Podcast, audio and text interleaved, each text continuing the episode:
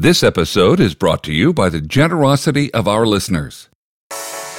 There's always some mold that you should be breaking to see His glory break into whatever community that you're working in. That's Aaron Ginn, growth hacker and political thought leader on this episode of the Bold Idea Podcast. Put your faith to work. This is the Bold Idea Podcast with ideas, interviews, and inspiration to bring your bold ideas to life. Here are your hosts, Larry Gates and Armin Asadi. Hello and welcome to another episode of the Bold Idea Podcast. This is your co host, Larry Gates. Along with Armin Assad. And we're here to help you put your faith to work and to bring your bold ideas to life. And uh, we have another terrific guest lined up for you on our show this week, don't we, Armin? Oh, my goodness. I don't think people are ready for this. Aaron Ginn is an experienced Silicon Valley technologist. He's co founder and president of Lincoln Network, an organization dedicated to expanding liberty by using technology and reforming government tech. I think you'll understand more when you listen to this episode. Aaron is both technologist and political wonk, and uh, he's just a terrific uh, young thought leader. In fact, he uh, worked on growth strategies for Everlane, StumbleUpon, and the Mitt Romney 2012 campaign. Uh, he is the co host of While We're on the Subject podcast. He was the youngest elected member of the executive committee of the Board of California and is listed on Forbes 30 under 30 for law and policy in 2017. And with all that and all those accomplishments already, we want to welcome to the podcast Aaron Ginn. Welcome, Aaron. Hey, thanks for having me. Well, glad to have you on board. Now, uh, you describe yourself as a growth hacker, and I, I'm sure quite a number of our listeners have no idea what a growth hacker is. So tell us, what does that mean? Yeah, that was uh, a, uh, a hobby that turned into a career that turned into a movement, and now uh, we're sort of infamously known in the public sphere as people who annoy other uh, annoy your friends. So, so, so essentially, so we started. Uh, so growth hacking was a was a was a sort of subspecialty of product management in the technology world that focused on how to create things uh, to go viral and and how to design strategies and and product tactics to build in invite flows and sharing flows and, and also build in the idea of marketing into your core product. And so that's when I say that we annoyed people's friends in the sense of like a lot of those invites you'd receive or a lot of the the sort of scaremongering around addictive tech is built around a lot of these these these principles that we we advocated for. Uh, I guess now would be be about eight years ago or so. Well, what's a good example of a of a growth hacking technique that maybe the average person that isn't tech savvy might have seen? Sure. So like whenever you sign up for a product, right? Like they always ask you like, "Hey, follow this thing," or "or do you like these interests?" Or uh, they always have these onboarding flows, right? And and a lot of those are, are built around experiments that growth hackers have ran. Uh, in the sense of like, if a person follows four interests, then they're fifty percent more likely to to hang around on the product. Uh, if they're if they're if they're going to follow, if they follow 10 people, they're very likely to retain, or if they, or if they invite seven of their friends to a product, uh, they're, they're, they're likely to hang around and invite more of their friends. And, and so a, a growth specialist basically runs A-B test experiments, uh, to try to move up, you know, long-term retention or move up the number of people who are, who are joining a product. Uh, and, and then they build these things into the product to, to reinforce those loops.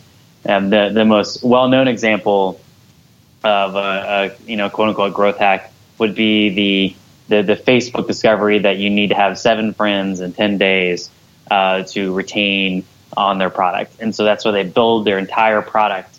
Uh, if you're new to Facebook, which you know not many people in America are new to Facebook anymore, so they don't see it. But if you sign up for it, you'll see them constantly reinforcing to add friends, to invite friends, because they know that if you don't have that, they're not going to hang around on the product, regardless of how awesome you know the Facebook Marketplace is or or whatever uh, new feature Facebook rolls out. The core of the product is connections between friends.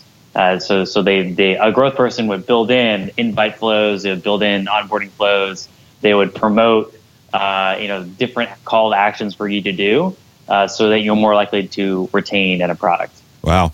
Well, that's a lot of detail, but I know that there's at least one person that just signed up for Facebook, and that was my older sister not too long ago, and she gets Oh, wow. she gets creeped out when um, when Facebook does offer these kinds of suggestions because like how do they know these things about my life, you know, or my interests and things Yeah. like that? So and and, and, uh, and uh, that that was what based a lot of the industry uh, in- before I started writing about growth hacking it was a, it was an unknown industry and I and I became sort of the guy that that popularized a lot of these uh, these strategies and these terms and so a lot of the things you're saying about to be creepy is built by a lot of growth people who try to build data profiles on individuals before they join uh, and then you know mapping your IP address according to other IP addresses and like seeing your region and like what to what to to make it more quote unquote personalized. Sorry, the difference between creepy and personalization is a very fine line, yeah, and and the goal of you know a lot of product managers who are doing these different tactics,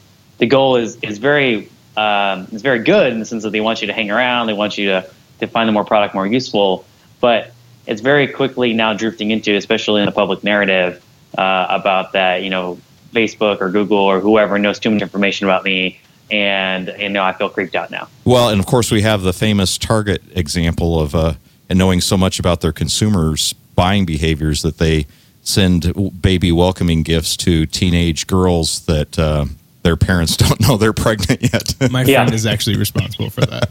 Your friend is responsible. oh, responsible. Ryan knows it very Yeah. well. He travels with them. yeah.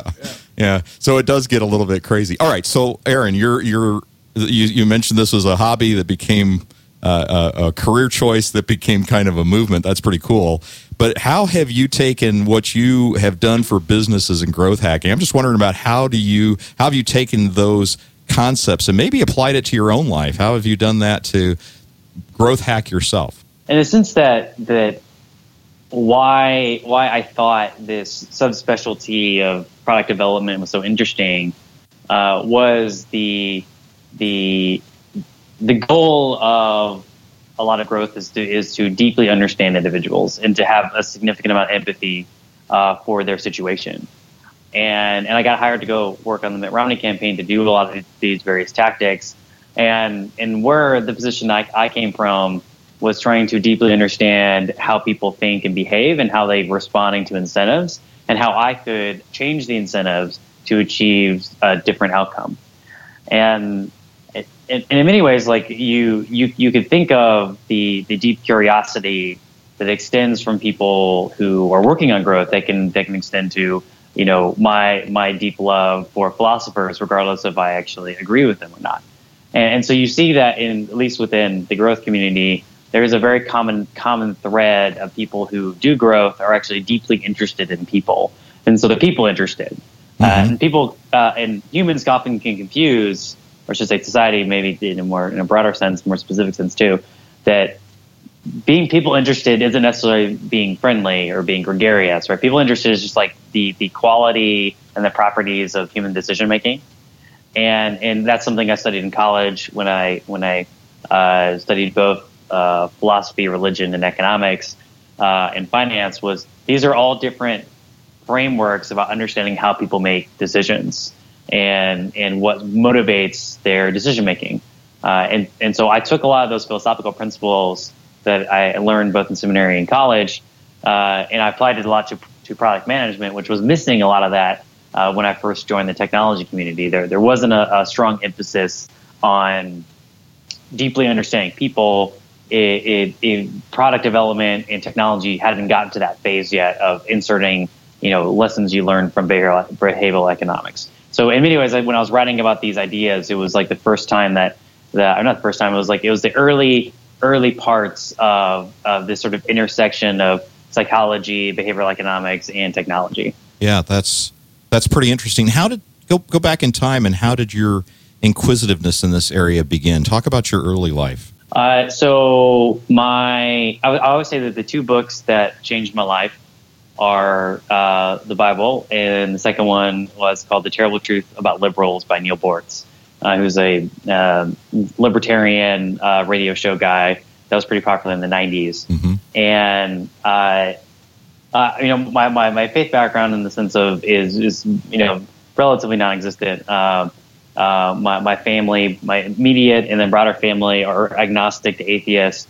Uh, there's only a handful of, of, of, people who claim sort of any sort of faith, and I grew up in a in a sort of faith agnostic world, and uh, but I was always interested in the in metaphysics and essentially the non-material uh, because I really what really persuaded me was the teleological argument of design that I was an artist and I like created uh, I was very focused on the arts when I was growing up and in music specifically and I saw that like well I make music so I don't understand why the world would just be completely random uh, which doesn't follow from from the ability of appearance of design between nature and and people and how the world works, et cetera, et cetera.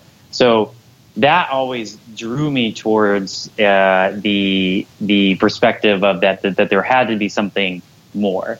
And then I went into all the various world religions of that moment, and I ended up with the Judeo-Christian framework that this was the most probable explanation uh, for how the world works and like the purpose of humanity. And how old are you at this time when you're doing this? Uh, I was about 16 to 17. Okay. So I was later in my high school. Okay. Uh, and, and then I started going to church with one of my friends from Drumline. And I went to church probably for three or four months. Okay, so hang on a second. Hang on a minute. I'm trying to understand the the inner mind of Aaron for a second here. So you're do I have the picture right? You're a 16, 17 year old kid who's studying world religions. That is correct. Yeah. Okay. I mean, that's kind of unusual for.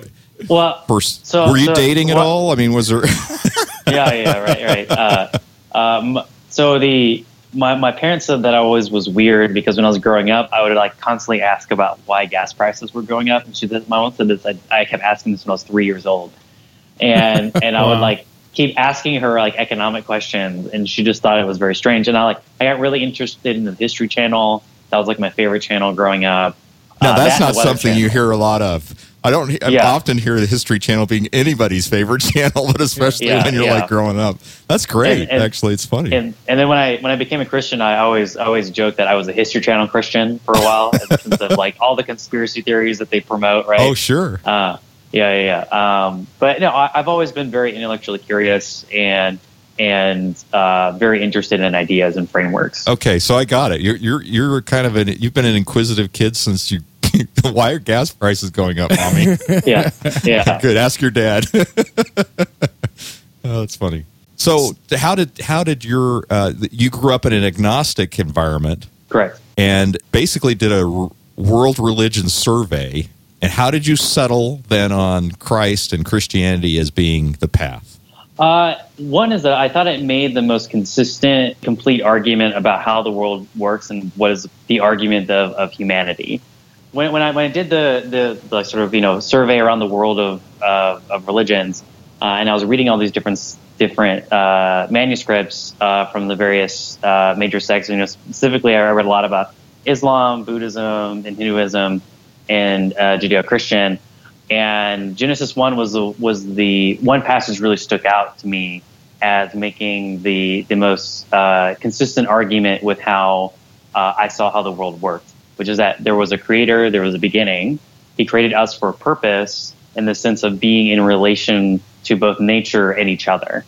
And, and it was a, uh, even, even the thinking about how that the word that the Trinity uses in uh, Genesis 1 through 3 about humans is that they're both physical, which is, you know, God makes man out of the, the, the earth, the, the materials of the earth, but uses different verbs in how it describes the creation of humans, right? And and like very specific uh, tonal changes mm-hmm. in that the sense of like humans when when God creates humans that he he the, the words that are chosen there are basically like a, a, a specific called out individual, like a specific thing that's unique, that's different.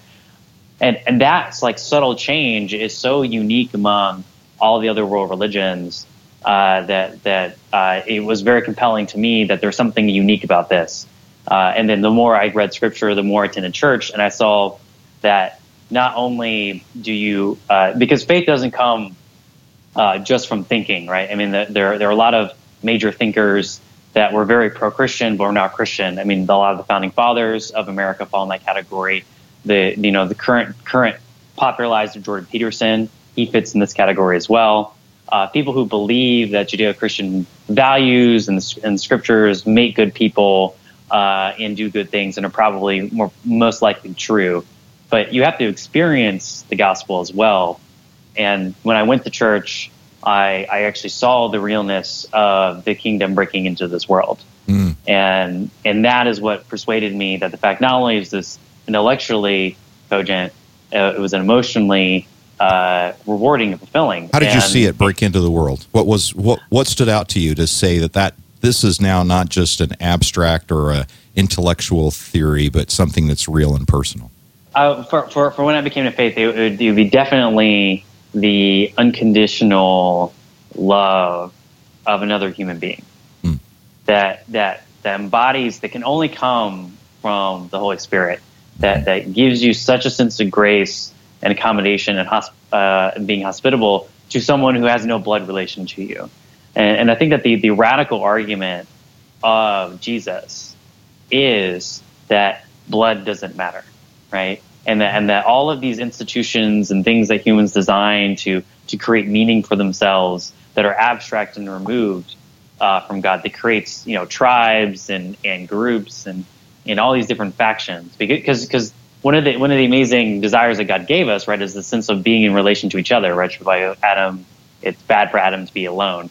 Like right. he wants us to be in community, uh, but out of that, we we create fissures in society, right? So we're in this constant battle between individuals and groups, and uh, and you see that Jesus comes in, breaks into the scene, and completely like destroys all of the the, the human like institutions uh, from the power perspective, right? And this like all this stuff doesn't matter, right? Everyone's the same. Everyone needs God, and we're, now you're part of the new family that completely breaks all the molds. And and you read the end of I think the, the last chapter of Romans is one of the most compelling chapters about the church. That there you have listed Jewish names, you have their Greek names, you have Roman names, you have rich people, you have poor people listed, and that all these people are in the church together, right? And, and I experienced that when I first became a Christian of of other people inviting me into their homes and treating me like their son, even when I had no blood relation to them. Mm-hmm.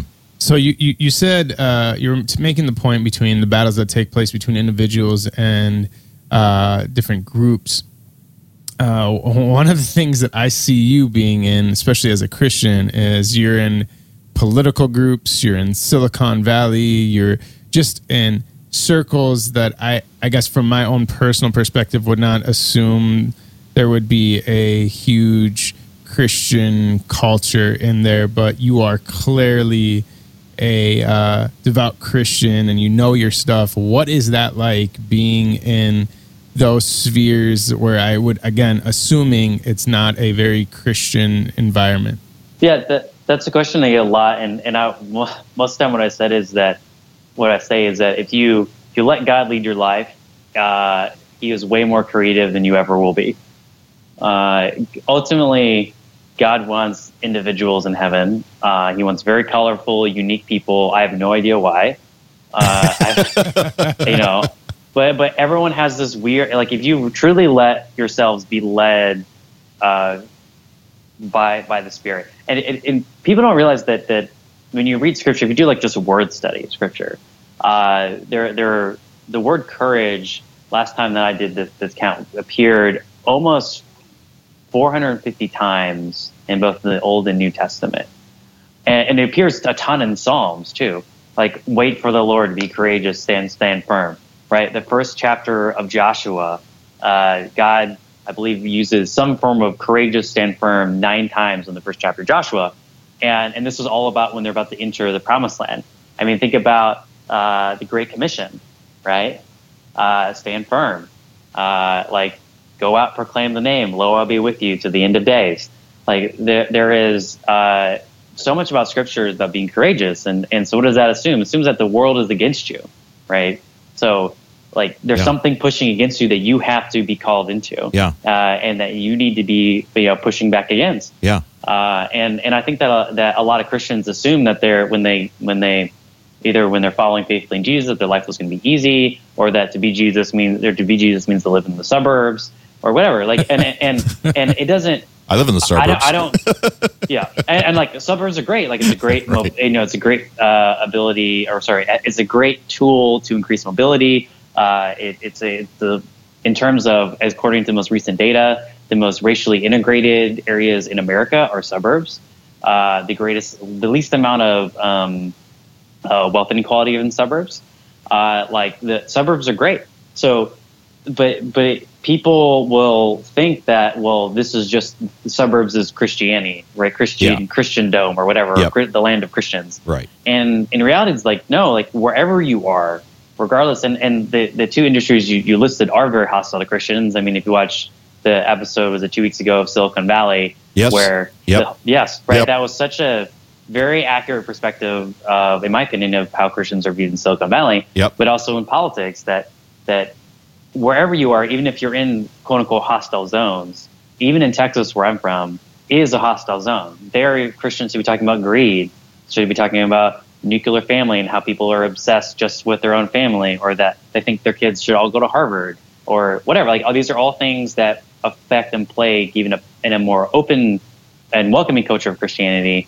I, I would actually say that that that ministry in hostile zones is way easier because there's no there's no incentive, right? So whenever I meet someone wearing a cross, I'm like, okay, that person's a Christian because there's like there's no incentive for them to be Christian, and it's super easy because literally I can just throw a stone and they don't believe, and I can just talk to them about Jesus, right? Uh, and and also it's it's a it's a it's a it's a factor of of uh, being. I've always been contrarian, so Yep. Uh, I, I just naturally was propelled into these industries because I I like being different and around people who are all the same. That is the argument that Christ is making too. Uh, is that you should be radically different in whatever zone you're in, right? In whatever world you're in, because all of the world needs the redemption of the King. Uh, and it doesn't matter if they're more pro-Christian or anti-Christian or hostile or that stuff. Like, there's always some mold that you should be breaking to see His glory break into whatever community that you're working in. This is the Bold Idea Podcast. I mean, of course, we love our corporate sponsors, but I really love it when we have an episode that's sponsored by our listeners. Absolutely, wholeheartedly agree with you. It's the best compliment we ever get is knowing that people are out there that want to invest in this to keep this going. And I think everybody knows, I hope by now, that we are doing this as really as a passion project. Neither of us take any money from it. In fact, it costs us more yeah. than we are getting even in sponsorships to put this program out on the air. So every little bit helps. That's right. So if you want to help invest in this and keep this thing going, we'd love to see your support. Just go to boldideapodcast.com forward slash donate. And remember, every donation you make is a tax deductible contribution and comes from the bottom of our heart. A sincere thank you.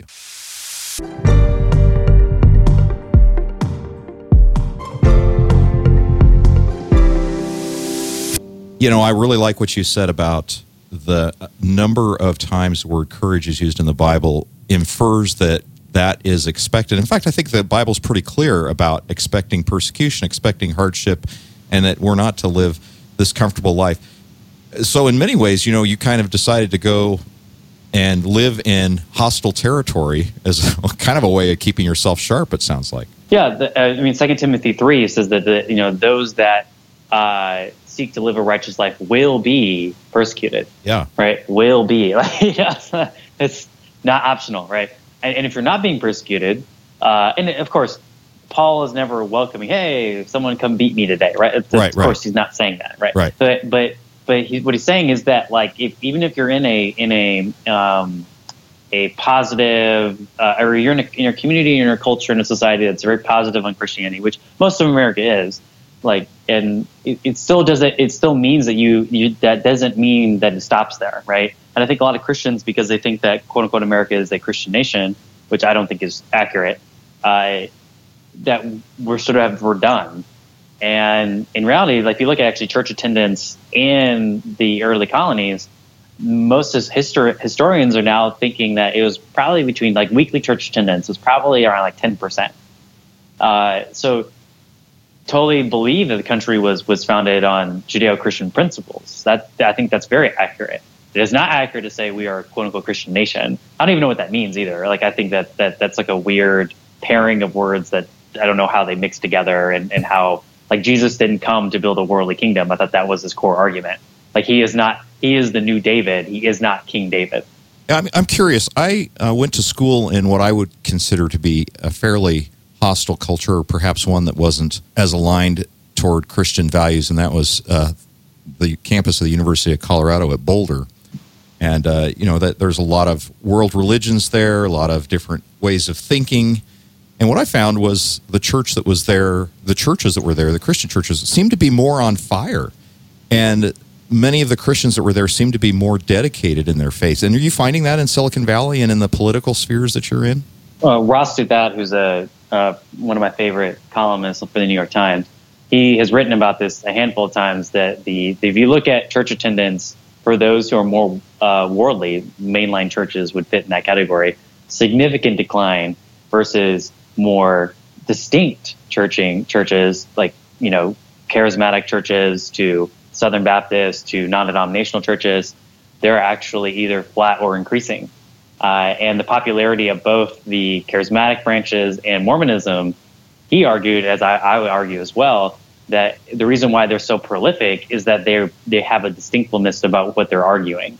That that they're they're saying we're not of this world and we're completely different, and you should follow this, this other culture, this other way of way of life there was there was a book written um, by an atheist and a Catholic, uh, uh, two editors of the Economist, called "God Is Back," and and their whole their whole argument is that one is that the, the church uh, in religion is growing significantly in second and third world countries, uh, and they may be declining in Europe.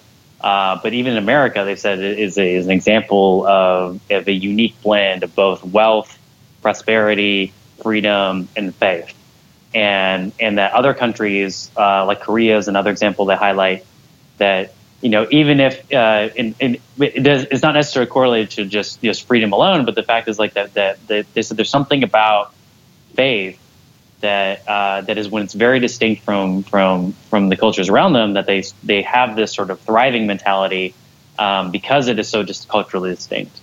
Um, so I, I there's there's actually another book too that came out recently that talked about that how the, the, the resurgence of, of religion around the world, and that it, you would think that people would remember that historically this is actually very common. Where philosophers over and over again have argued the death of religion. Uh, I mean, Nietzsche argued this, uh, so it's not new. But for some reason, whenever the new atheist came around, everyone thought that like, oh, it's really over. Science is going to take over. no, this has been a consistent debate in society and in thinkers. Uh, it's not new. As Ecclesiastes would say, nothing is new under the sun, and I really mm-hmm. believe that there is nothing. Everything is just a different, uh, you know, euphemism, metaphor of something that was in the past. Because ultimately, humans, that's the only way we understand information is through metaphors of other things and other people. Right? When someone says to you, uh, Aaron is like XYZ person or Aaron likes these other things, like as in reads these books or or watches these movies, those are all metaphors and signals for me you and understand who I am. Because that's how we communicate. And so naturally speaking, therefore, uh, things are naturally not new. Everything is a derivative of another thing. Aaron, I'd like to I'd like to bounce back to uh, an earlier comment you made about uh, the courage to live in hostile territory. I imagine there's maybe some of our listeners that are living a fairly comfortable lifestyle, and they might be thinking that God might be calling them to do something that might set them in a more hostile environment than they're used to. And I'm just wondering what practical suggestions would you have for them, uh, being somebody that's in several, oh, you know, fairly hostile communities or maybe toxic or non receptive or less receptive to the gospel. How what what practical suggestions would you have for them to orient their mindset and be prepared to move forward in that way, and maybe to express some courage to do so? Yeah, uh, I would say that one like don't view courage like Hollywood views courage. Like, just because you know people are on TV talking about Jesus doesn't mean that they're necessarily being more courageous than you know the person in your local community who's adopting children, fostering them, serving the poor, like and giving all of their wealth away. uh, to serve, to be the hands and feet of Jesus. So I think that there's there's one there's a bias that to be courage, to be courageous, I should say, uh, is like what they show in the movies. Uh, I, I, I don't I don't think that that's accurate in like what Scripture presents. The second is that the courage is isn't really you, right? It, it's not just you. Like the, the courage comes from a foundation based in God, mm. and like that that's why when when when the Bible speaks to courage, it it speaks. It's always connected to the Lord. It's not, hey Joshua, be courageous and, and that's it. And it, it, just stops there. No, it says like, be courageous in Him, stand firm in My word, right? Yeah, it, or for I am with you, right? Yeah, all for of that. yeah, yeah, eh, exactly. So, so courage isn't just you and your own like free will and your own strength going out and trying to conquer for the kingdom. No, it's like really resting in the Lord, and the Lord's going to do it for you, right? Because naturally, as as uh, as we previously we discussed about the verses that, that talk about you will be persecuted. Like no one is greater than his own master, right? Jesus' words. Uh, the Lord's already doing it for you, right? All you do is like be who you already called. Like Ephesians, uh, I believe it's Ephesians four, the end of chapter four.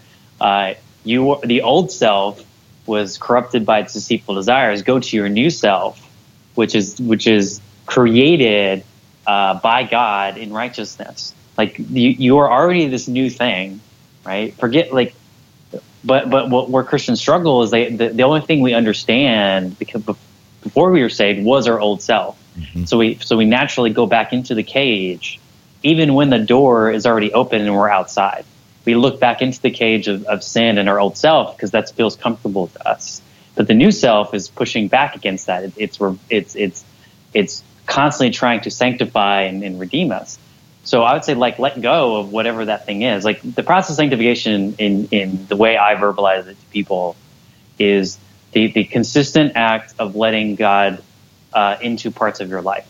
Mm-hmm. And that when you accept Christ, you're essentially giving over some part of your life to Him. And for me, when I first became Christian, it was the fact I was loved regardless of anything, any works I contributed. Like I cannot earn my love, uh, and like He loves me now and and I think that as you sanctify yourself, you give over these parts to God for Him to break break in and let that light in to where you can be healed. And then when you as you do that, you're naturally going to be more and more courageous.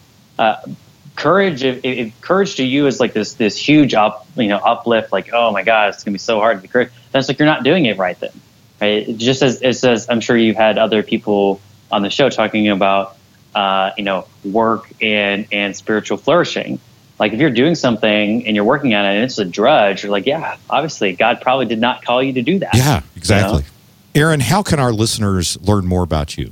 Uh, you can follow me on Twitter. Uh, I'm usually fairly active. Uh, you'll find that I do not troll anybody.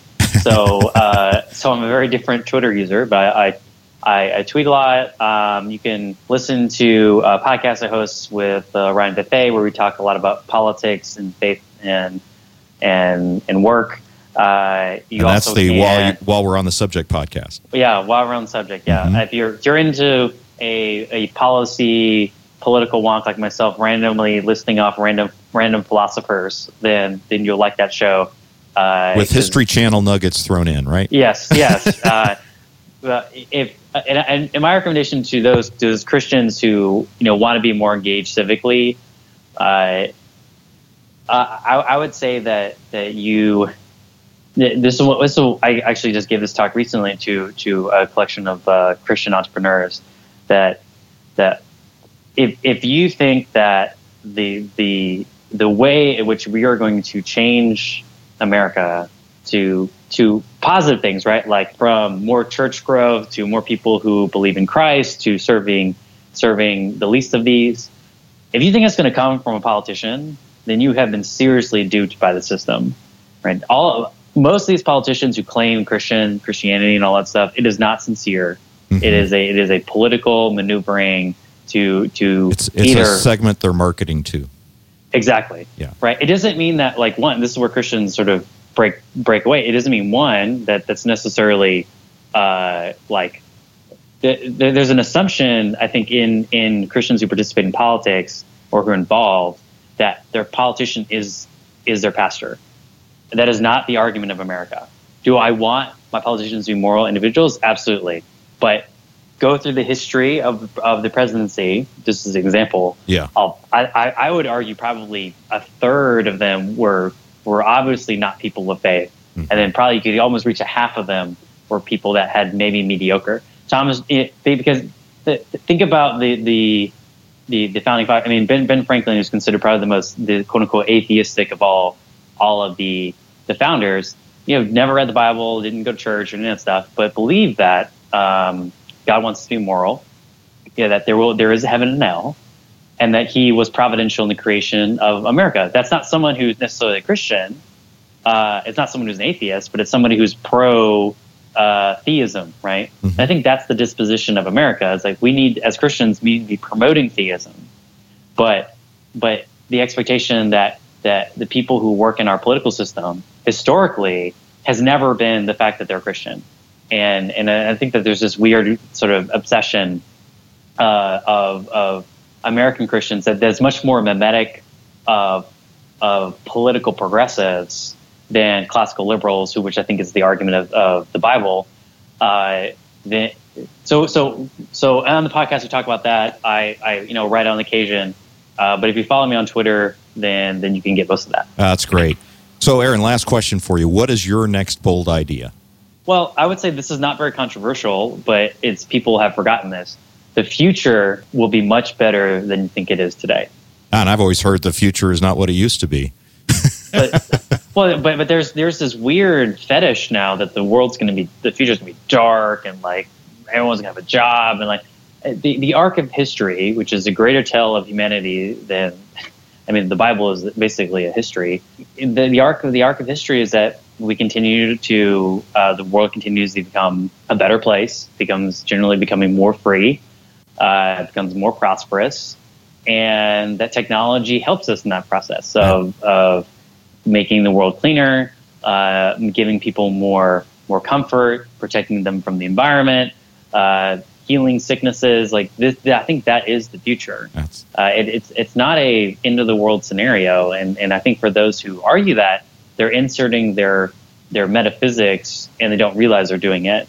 Versus the historical count is that the just like the market, like over time, you know, for looking at the, the window horizon of the market as the window horizon for history, generally speaking, things will always become better. Yeah. And and I think that's because just as there's specific grace, there is general grace. Mm-hmm. And that came from Christ. Mm-hmm. That, that he through his his work and through our work of being salt and light are constantly redeeming the world to become his new home. That's a great word, Aaron. And I can't be thankful enough for guys like you who are putting their faith to work and being hope in, a, in places that are sometimes uh, seemingly hopeless.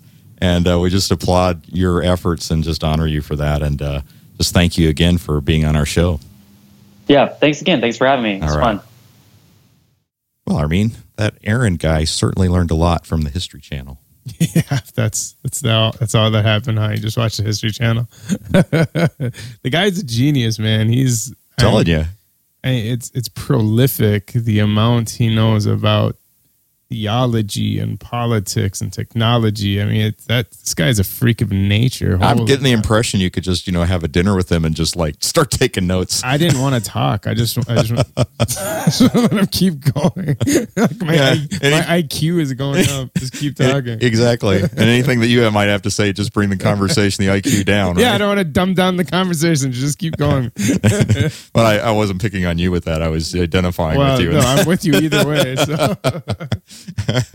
well, I really enjoyed where this conversation went, and um, especially uh, struck by his command of Scripture. Really, and you know, for a young man, I mean, think about it. Here, he's sixteen or seventeen to survey world religions yeah, and just kind of come to that. Yeah, and then to decide intellectually that's where he's going to proceed, and then to be transformed really through the the proven um, demonstration of unconditional love and mm. that whole idea of accepting into family. Now, so just think about this for a second. You know, if if a guy like that who is parsing all the world religions thinking it through to figure out what had the most, in his view, cogent view of the world and how things operated, would come to a decision then that that uh, Christianity should be explored. And what nailed it for him was the unconditional love of someone to basically say, hey, you're accepted, you're part of family, even though you're not family. Mm-hmm. And he talked about the blood of Christ, really. There is no individuals. And scripture says there's no Jews or Greeks or anything else. Think about all the people who don't go through that intellectual assessment. Right. They don't take the the uh, the the process that he did of parsing all the options, mm. choosing the option, and then experiencing it. Yeah. But just think about the power, really, of the Holy Spirit in terms of accepting grace one to another to bring someone who maybe hasn't even gone through all that rationalization to understand. Yeah. Hey, that you know that's really accessible. Mm. So the gospel is neat in that it's accessible to both those who've who've done the rigorous evaluation and said, hey, this is the right thing, and those who haven't. They've only experienced the love of Christ experientially. Yeah. And then they come to discover the truth of it as they grow in the knowledge of God. And yeah. I just think that it's a great illustration of somebody who's taken uh, a real hard look at the religions to see what they yeah. offer and find, hey, at the same point, the intersection's the same. Whether you're learned and analytic and go through all that, or or you don't. Yeah. It's the same experience of of seeing the transforming work of God in somebody else's life that yeah. makes the difference. It's yeah, he he he delivered that in a way that not only communicates to a believer, but he he communicates that in a way that it uh, appeals to the atheist and the agnostic as well. You know, it's it's as ex, it is as experiential as it is a logical decision for him and he just appeals to the heart and mind. He's just he's just very uniquely gifted. I was really impressed. Yeah and i love what he had to say about courage and his assessment and knowledge of the scriptures as it relates to you know it's there's uh, not just an implication but there's also a direct expression that we are to expect hostility we are to expect hard times mm-hmm. and that's really what you know we're trying to highlight in this show is that we need to get outside of our comfort zone find ways to get outside of our yeah. suburban homes yeah. you know to experience the fact that uh, uh, there is so much more for us out there when yeah. we put our faith to work and we trust god for it and i love what he had to say about holly not and it's not hollywood courage yeah i'll say this if uh and i don't think i've ever said this about anyone else but if aaron decided to live in the world of apologetics, he he is the future future Ravi Zacharias, and I think he would be even more compelling than a Ravi Zacharias. He he would be the Ravi Zacharias of my generation, and this guy would be an incredibly compelling apologist. Well, you got a bold idea for Aaron. Man, he would kill it. He would absolutely kill it. But he's like a tech guy. It's so weird, and he's a political guy. Like, ah, can't wrap my brain around this guy. He's just everywhere, but he does it all well. You know, yeah. he's the type of guy you love to hate because you can't play on that level. He's that's that's that's Aaron to me. Yeah, well, we, we just celebrate people who are gifted like that and celebrate Aaron. And a good reminder for all of us that God has wired each of us uniquely. He's wired us each with our own objective and, and purpose in life and what we're to go after and get. And the one thing that keeps us from doing that oftentimes is our fear of trusting Him and moving outside of our comfort zone. And just take maybe the words that uh, Aaron was talking about with respect to courage. God is with you and he will not forsake you and you can go be strong and be courageous and i hope that you find inspiration in that well i hope also that you uh, would uh, join us on our show page at boldideapodcast.com slash 68 let us know what you think of this episode and uh, certainly you'll find the links to Aaron's Twitter feed and to the podcast that he mentioned and to other uh, ways to reach Aaron uh, on that page. And uh, we'd also love for you to leave a comment for us there or at our show line at 612 568 IDEA or 612 568 4332. Well, that's all that we have for this week. And so this is Larry Gates and Armin Asadi saying so long, and we'll talk to you next week. You've been listening to the Bold Idea Podcast. To get our show notes sent to your inbox, visit boldideapodcast.com.